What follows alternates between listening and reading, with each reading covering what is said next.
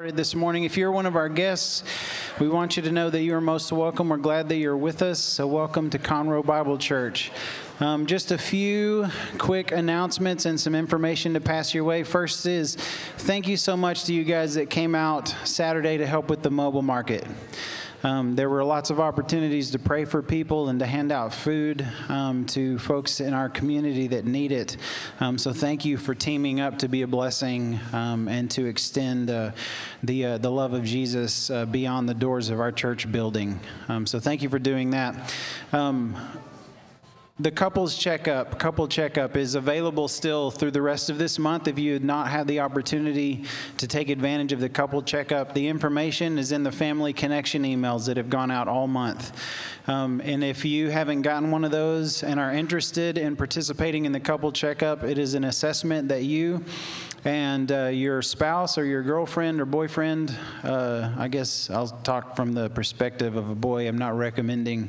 Um, unhealthy relationships take this, but married um, and dating couples are welcome to take this. And uh, it, it is going to assess how you communicate, um, how you interact with one another, how you understand one another, and, uh, and help you with a discussion guide on how to make your uh, relationship, uh, how to improve your relationship. If you're interested in that and don't have the uh, information from the email, please come see me and I will get that for you. Um, I'm happy to help with that. Also, um, two dates coming up this week to be mindful of is October 22nd is game night here at the church. Has anybody ever been to game night? Okay.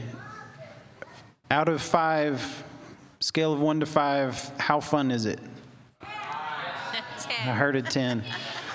On a scale of one to five, how um, how rowdy is it? A five. Okay. so show up on the 22nd, 7 p.m. up here at the church.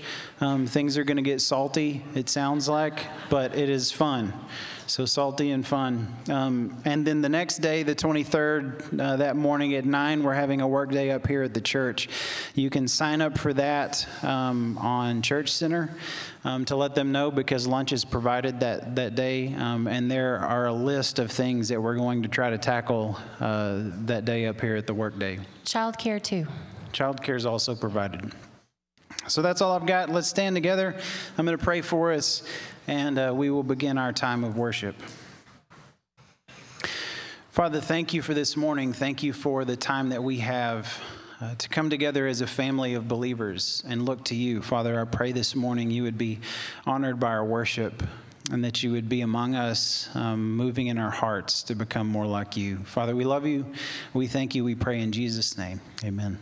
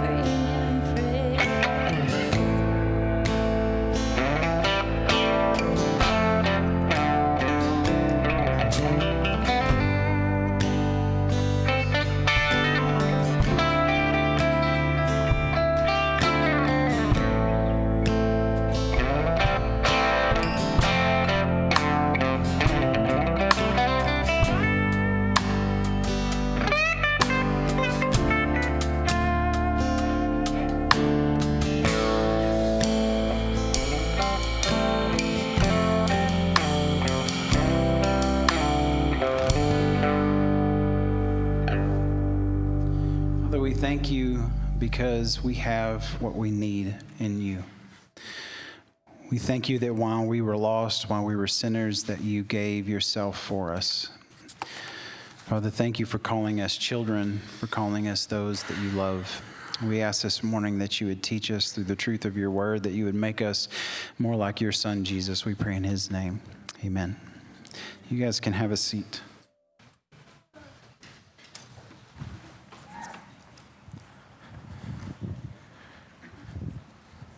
We, uh, we want to dismiss our Sunshine Kids Club right now, K through 5.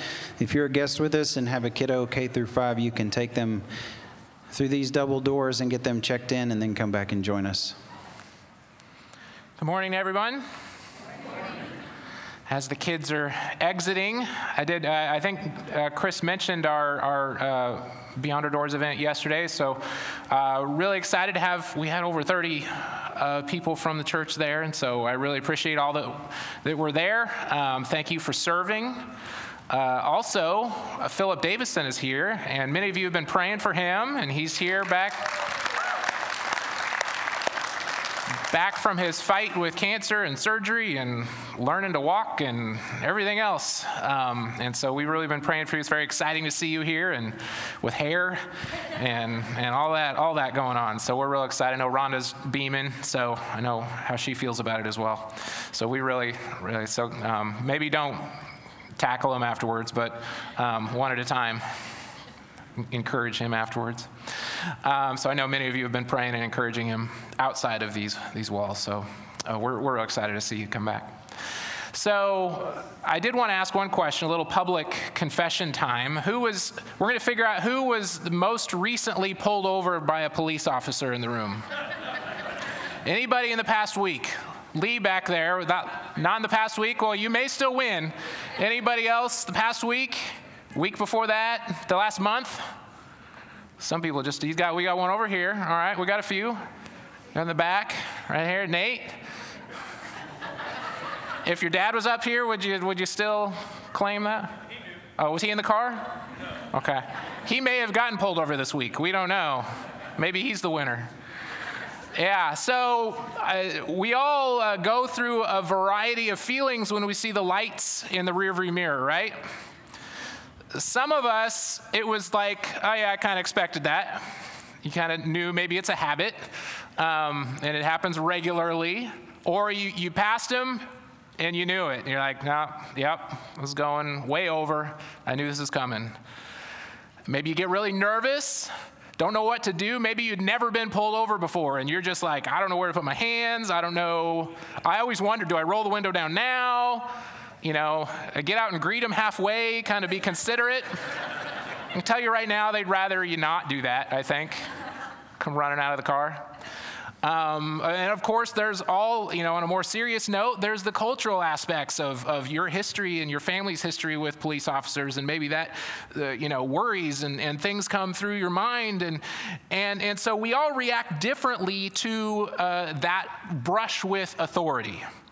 Um, because of what maybe that authority represents for you. Um, and but but really when you when you think about the police officer itself, he's just he's just a person, a man or a woman. It's not so much that we respect or submit to their authority because of the person, right? It's it's the law that they represent, it's the the government entity behind it.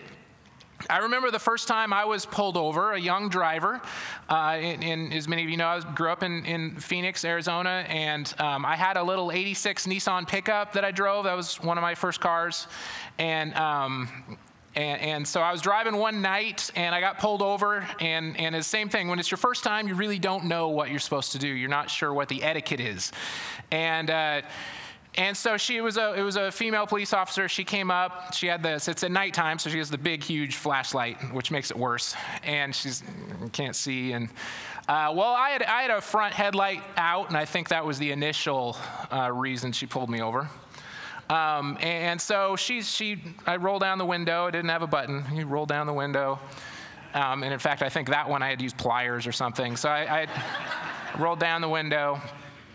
And uh, she says, okay, yeah, your front headlight. Yeah, I know. Also, one of your tail lights is out. Yeah, and, and the little light over your license plate, apparently that's a thing. That was out. And she said, Okay, do you have your insurance license? So I gave her my license. Well, I had one of those, it's a bench seat. And I don't know if you ever had one, but it has the, the cover of the bench seat and there's little pockets in the front. Which again, etiquette, don't go reaching under your seat right whenever, I don't know. That's, but that's where I kept my insurance because the glove compartment is where I kept the, the fireworks. So you can't go into the, into the glove compartment because Phoenix, they're illegal and it's like real illegal there, not like here where we just, oh, just go like 500 feet over there and you can shoot them off.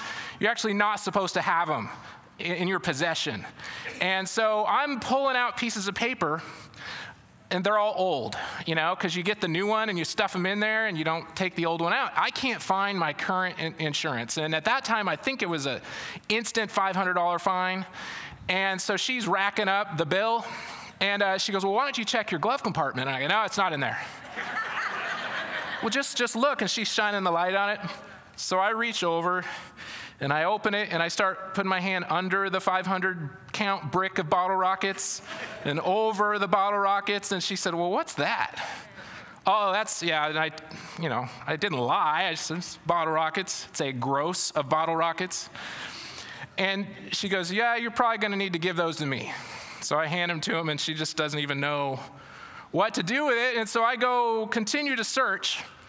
Right then, I kid you not, she gets a call for some code that apparently is a worse code than whatever my situation was. She, hand, she, she says something, which I don't know, Mike, you can, whatever the code back is that says I'm going to be going. She looks around with the bottle rockets, and it's empty grocery store parking lot. I'm sure this is past midnight because I'm the youngest, and by then parents don't care as much. And so I'm out, and she she hands it back to me and says, "Destroy these for me." And I did one at a time. I I followed her instructions. I had a very big laundry list of things she could have given me uh, a, a ticket for. And I got away with, with, with nothing. And as I'm driving away, I'm just thankful. Uh, but years later, uh, having been pulled over a few more times, I've never actually gotten a speeding ticket. I've been pulled over for speeding lots of times, never actually gotten a ticket, which I probably will now. But it's, it's, it's, it's always the same question okay, is my do i have a proper response and understanding of authority because i respond well when i get pulled over or when i'm driving around all the time doing things i know i'm not supposed to do and that really kind of clarifies what I want to talk about this morning is this understanding of how do we respond to authority and what's our view of authority. Because if it's just when I get busted or get convicted of the things I'm not supposed to do that I respond well, does that say, oh, I, I respect authority, I understand, I submit to authority? Well, what about all that time before it when I wasn't getting caught, wasn't getting convicted, and just kind of saying, hey, I'm good? So I want to look at, at God's authority in our life. And there's actually a, and I'm not, I just want to kind of talk about it. You don't have to turn there. But in Matthew 8, there's a story of a centurion that comes up to Jesus. He understood authority, he understood how to respond to it and he had a servant that wanted to be healed. And so he went to Jesus and said, I, I recognize authority over sickness in your life. He had seen the signs that Jesus had performed, and he had made the connection. You are a person in authority. And if you remember the story, he said, I have this servant, please heal him. And Jesus gets ready to go, and the, and the centurion says, Wait. I understand authority. I'm a man under authority, and I'm a man who has authority. When I say do this, they do it you can heal my servant right here. And if you remember, Jesus was astounded at his faith. It was a faith based in an understanding of Jesus' authority. That Jesus was the person in front of him, but he represented so much more authority. He had God's power behind him. He saw the signs that Jesus was doing stilling the seas, healing the sick, restoring the blind, forgiving sins and there were people like him that said, Who can do that but God? This man, this Jesus, has the authority of God behind him. A little later in Matthew, in chapter 21, verse 23, I believe, a Pharisee walks up and says, By whose authority are you doing these things? Whose authority are you doing these things? they respond to his authority with a question, a challenge. You see, they saw all the same signs. I don't know if you've ever thought about that. These uh, enemies, the religious leaders of the time that eventually uh, manipulated the system to get Jesus crucified, they saw the very same healing. They saw the man born blind. They saw the, they heard the stories of the storm. They, they saw the lepers being healed. And yet, their response is whose authority uh, many of the common people would say, well, who else could heal a blind person but God? You see, it wasn't that they had a problem recognizing Jesus' authority and power, it's that they had already rejected God's authority in their life before Jesus ever showed up. Before the Son ever showed up, they had already rejected God's authority. So Jesus, as he often does, responds with a story. And he shares a story of the parable of the tenants the evil tenants. He, tell, he tells a story where there were tenants who worked some land, and the landowner would send servants to collect, you know, when there was a harvest, and, and it was his due. And so he would send servants, and they beat up the servants and said, No, we're not giving the money that, this own, that the landowner is due, and they would send him away. And so he would send more servants, and it would escalate. And eventually they started killing the servants. So then the landowner says, I know I'll send my son, for certainly they will listen to my son. Well, what is he really saying? He's saying they will recognize the authority that my son carries. Certainly they'll recognize his authority. But instead, these tenants say, let's take this opportunity to kill the heir, and then we will become heirs. They wanted to supplant his authority, they wanted to take the authority for themselves.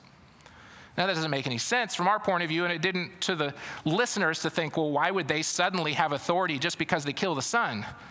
That does not take away the authority that God has over their lives. And so, in fact, the consequences of their rejection and uh, of, of the owner come to pass, and we learn that they found destruction. They met destruction as a result. The judgment came down because of their treatment of the messengers, of the servants, and then ultimately the son. Now, the Pharisees and the religious leaders that were listening to Jesus' story understood the story very clearly and understood the point.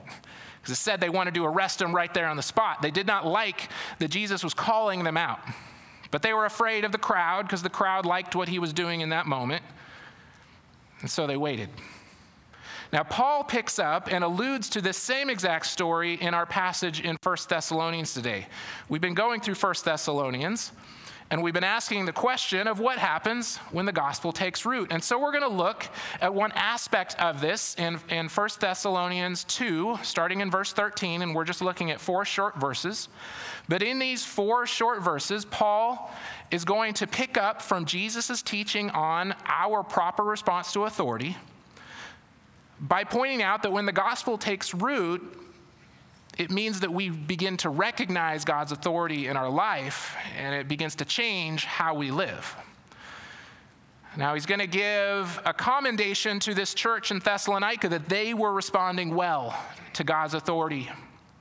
But he's going to condemn the Jewish unbelievers who were doing the very same things that they did to Jesus, to Paul and, and the church that they had been doing with God's messengers throughout the Old Testament. That anytime God would send a prophet to speak authority into their lives, they would reject them, they would persecute them, they would often kill them. Ultimately, when the Son himself shows up, they try to supplant God's authority and take it for themselves. And so he is going to, in Old Testament like fashion, call them out for that. So I want to read it through these four verses, and then we're going to look back and answer that question of what happens when the gospel takes root in our lives as it pertains to authority. So 213. And he's going to kind of continue in the same pattern of things that he is grateful for, for the way this church is, uh, is, is carrying out the ministry that he left with them. And he says, And we also thank God constantly. Remember, this is Paul, Silvanus, and Timothy, who were the one of the ones that helped plant this church and, and get it going, and he had sent Timothy back to support them. He says, We also thank God constantly for this, that when you received the word of God, which you heard from us, You accepted it not as the word of men, but as what it really is the word of God, which is at work in you believers. For you, brothers, became imitators of the churches of God in Christ Jesus that are in Judea. For you suffered the same things from your own countrymen as they did from the Jews, who killed both the Lord Jesus and the prophets and drove us out, and displeased God and oppose all mankind by hindering us from speaking to the Gentiles that they might be saved. So, as always, to fill up the measure of their sins, but wrath has come upon them at last. So, we see a sharp contrast here of differing responses to God's authority in our lives. And so, if I'm to ask the question, okay, what happens when the gospel takes root? What happens when, I, when, when the gospel invades my life and it is no longer just something in my rearview mirror that I just glance at every now and then, but something that is a daily grounding in God's word and a grounding in the authority of God in my life that I submit to? What happens? Well, I think the first thing we see is that there's a recognition that occurs. We, I, I recognize God's authority in my life. That's, that's number one. We're going to look at really three things that happen and then, a, and then a result. So I recognize God's authority in and over my life. Look, at, look again and uh, up to verse 13. He says, We also thank God constantly for this, that when you received the word of God, which you heard from us, you accepted it not as the word of men, but what it really is, the word of God. There was a recognition that when Paul showed up and preached the gospel of Jesus Christ, that this was not just some new thought, some new way of life. This was, these were words, but, and they were coming from men, but they were not men's words. Uh, much like the police officer representing a greater entity than the man or the woman the authority they carry with that badge and the government behind it carries weight. And so when Paul showed up and preached the gospel, there was an authority that they carried that was the words of God, and they recognized it. So he commends them and he says, You recognize God's authority over your life.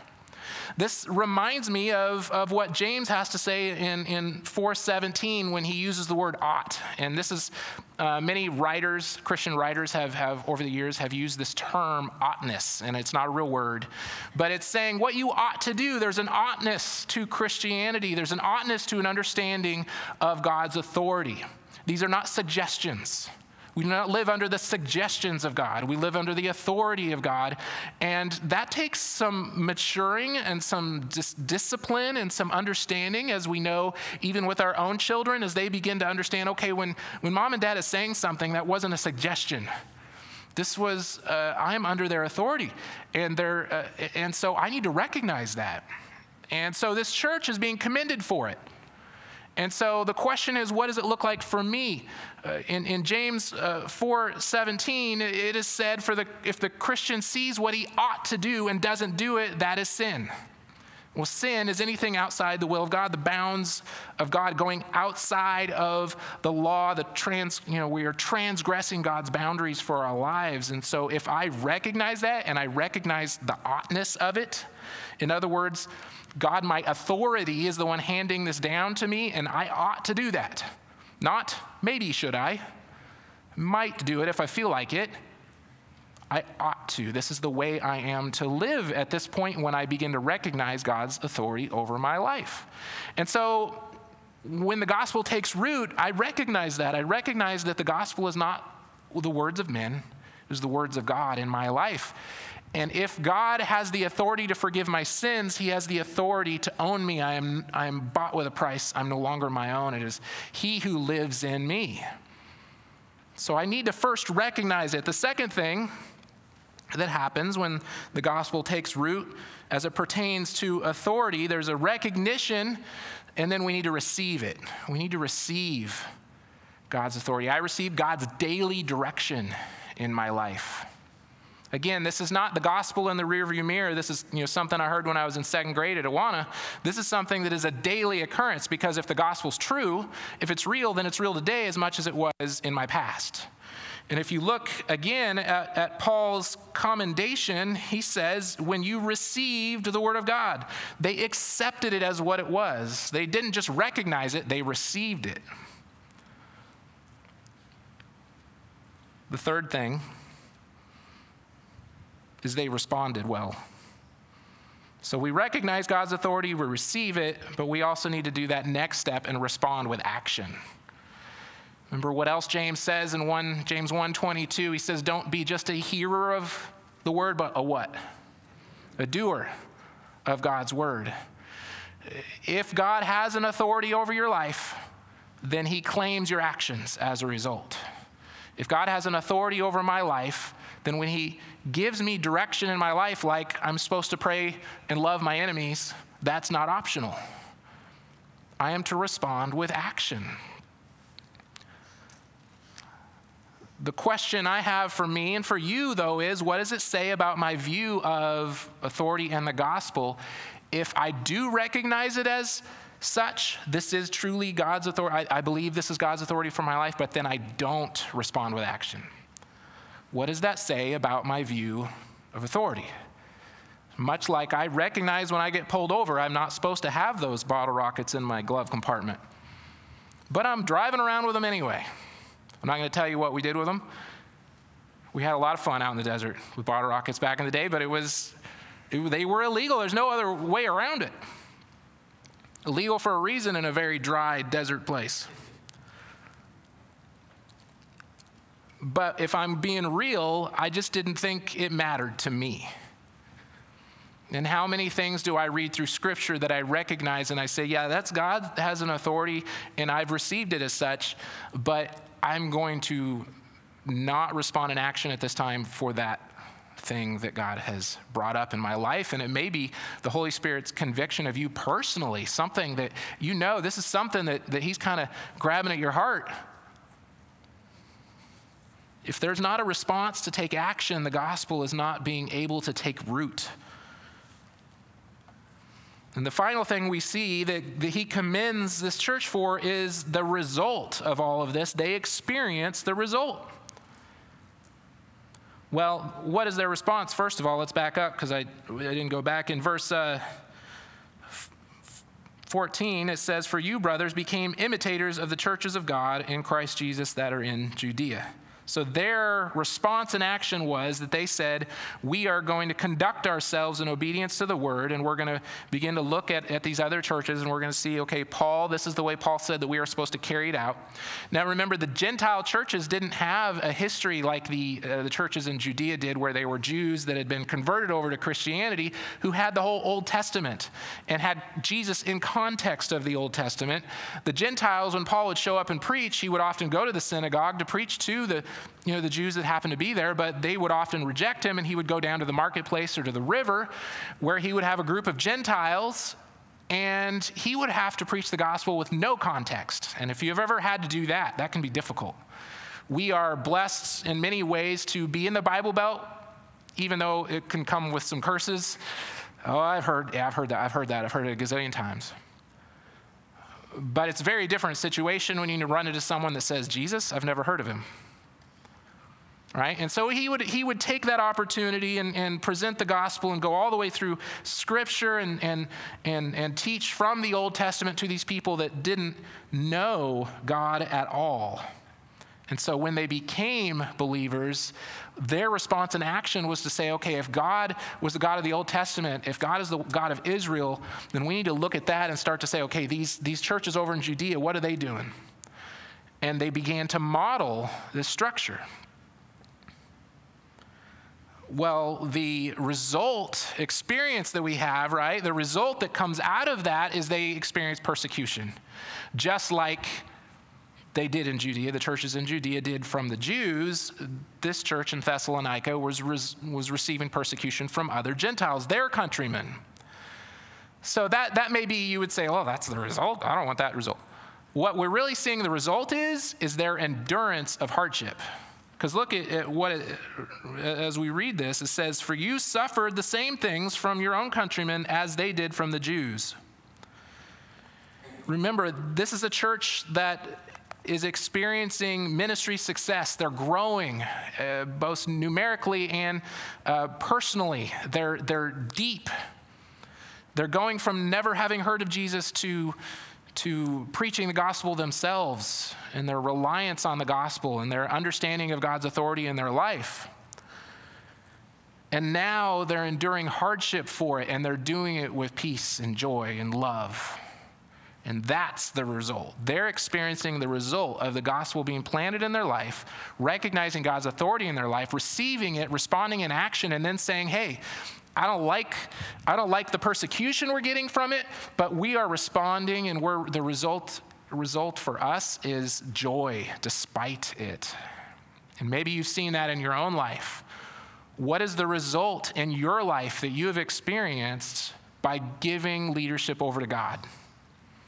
Right, what happens? What do you see grow when you recognize God's authority in your life and you respond in action and you begin to actually take steps of faith? You begin to see God show up, you begin to see the fruit grow. Maturity, you find that you can actually withstand things and endure things with peace and joy that you never thought you could. And people take note around you, right? People begin to come up to you and you have an answer for the hope that is within you. When people question you and say, How in the world are you still upright in the midst of this? How are you still having faith in God when this has happened to you? And you can give testimony and point to Jesus at that time. Now, the contrasts that we see are these unbelieving Jews because he also answers the question of what happens if I don't allow the gospel to take root. Well, what happens if, the, if I don't let the gospel take root, if I don't recognize God's authority? Well, the first thing is, yeah, I, I reject God's authority in my life.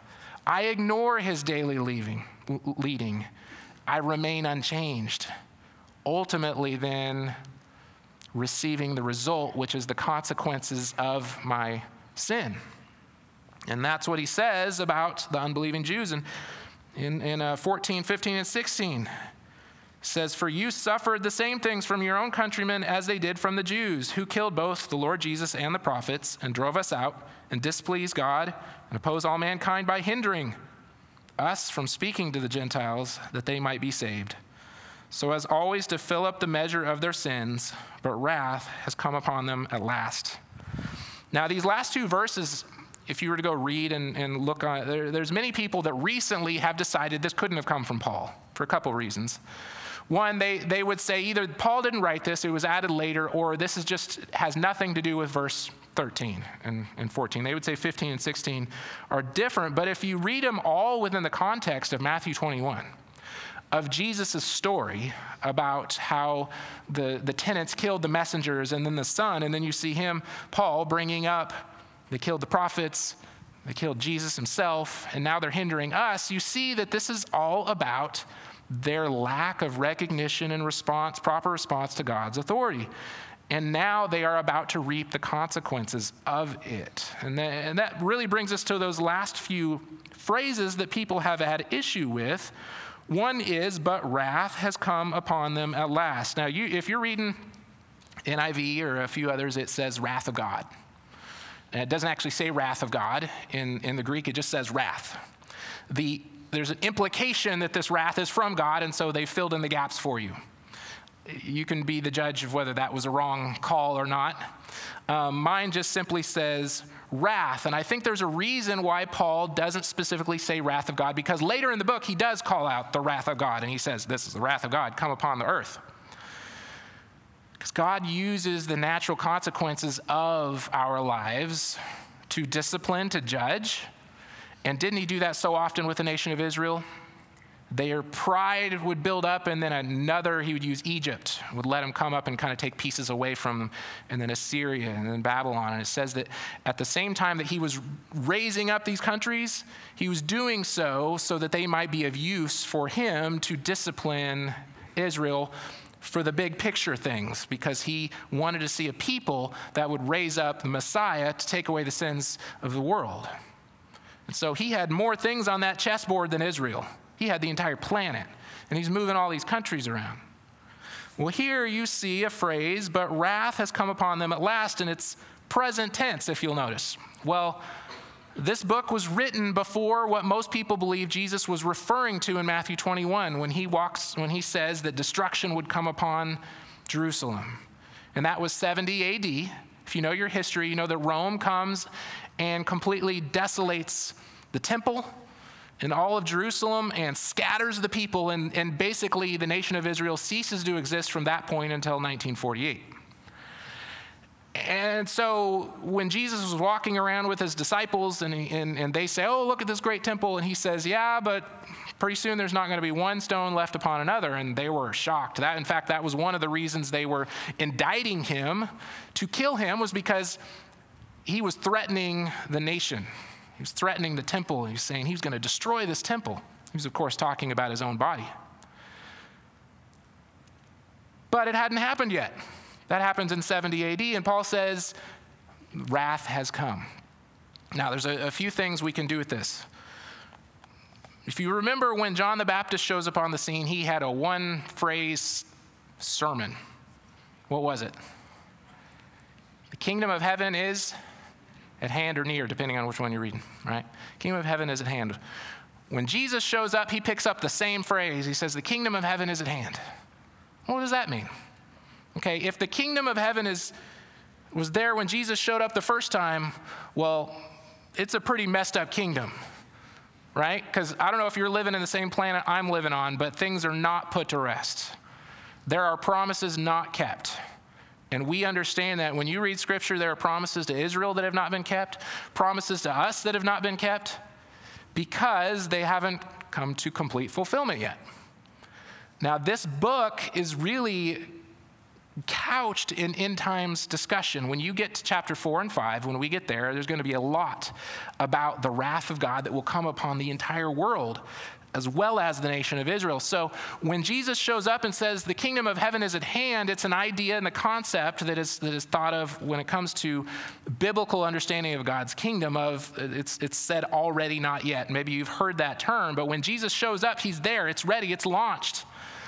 But the complete fulfillment comes later in his second coming. And so there's this bracket, right, that, that happens between the, the two things. And there's all different disagreement about how all the innards are going to work, and that's not what I'm here to talk about. But when Paul says wrath has come at last, it's using that same spirit of understanding that this is, there's a certainty to the consequences of continual rejection of God's authority in your life. And when the, the unbelieving Jews have continued to say no to God's authority in their life to the point of killing the Son when he shows up, that Jesus' promise that destruction will come is a certainty. That when Jesus said, no stone will remain on top, on top of another, Paul is claiming that to say, wrath is like a bowl and it's filled up to measure. And as Peter says, just because God is slow in acting does not mean he is not there and he's not going to return. And so, we as believers that recognize authority, we take encouragement to that. And we know one day God will come back and shore up accounts, that all the evil and all the people that have rejected God, that there will be a consequence to that. And at the same time, when I am walking in submission, there will be results from my obedience and growth. And so there's this contrast of these two different people. And so I do believe this is Paul writing, and I do believe these verses all go together within the context of authority. And so I can read these words and I can think, okay, there's some warnings here that I should really listen to. And, and, and I say all that to say if, if you're in this room and this idea of recognizing God's authority in your life is, is not a present reality, I would call you to that. I would call you to respond to the gospel message that Christ came to provide an opportunity for you to have your sins forgiven, which is the only thing the, the only God can do. We, we cannot just turn over new leaves, we can't just try another self help book. Our core problem is our sin. And if you have not yet come to terms with God's authority in your life, that oughtness concept, maybe today is the day that you can call out to Him and say, Yeah, I've been trying to do this thing on my own authority.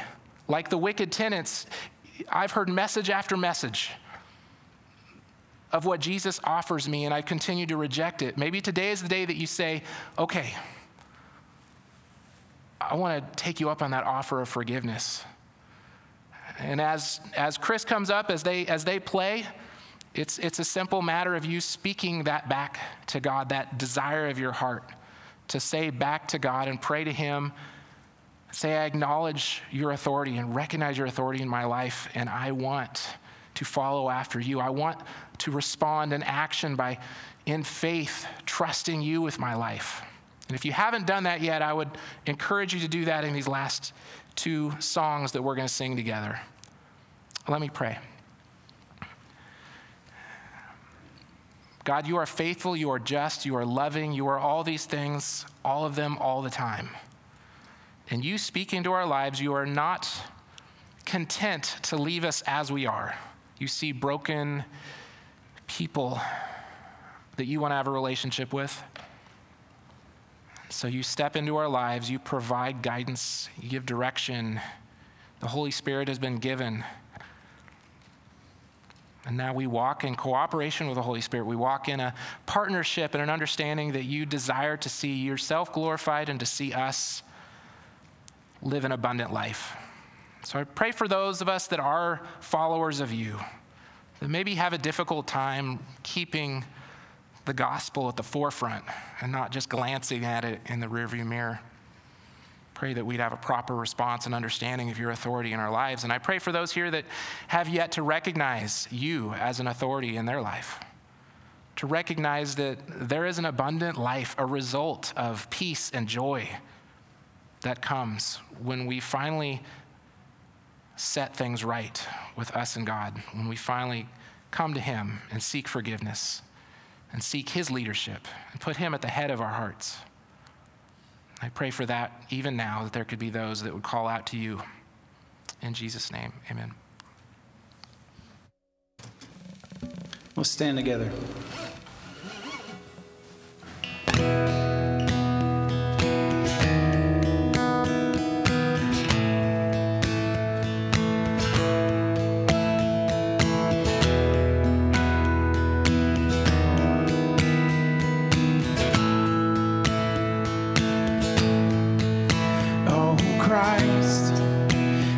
Center of our lives. Be the place we fix our eyes. Be the center of our lives. You're the center of the universe. Everything was made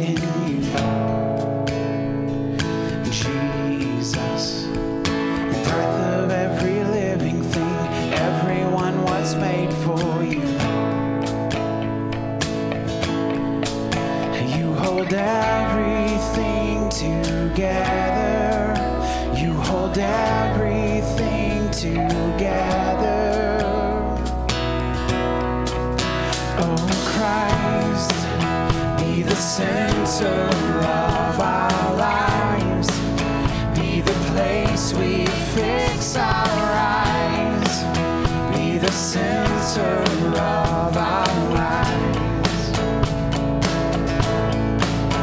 Oh Christ, be the center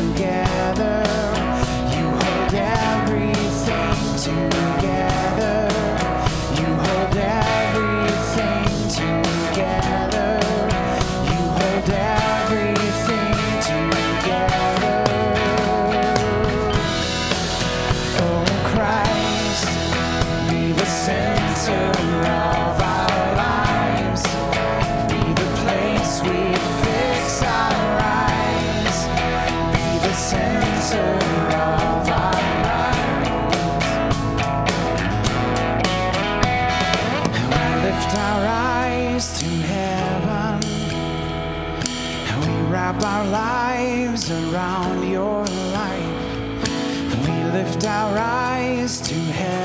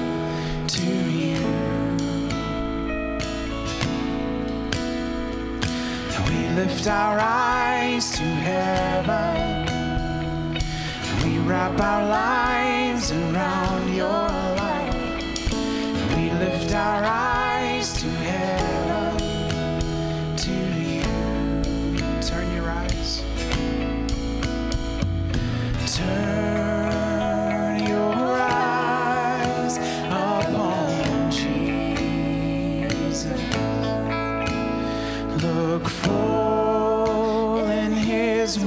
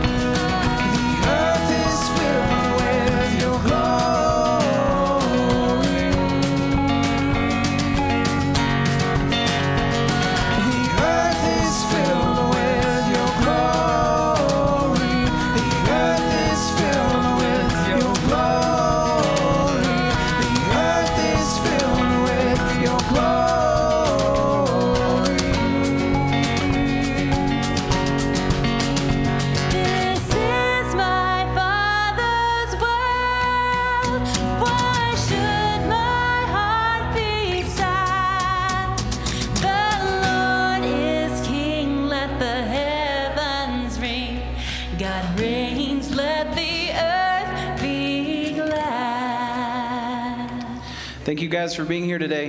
Have a great week.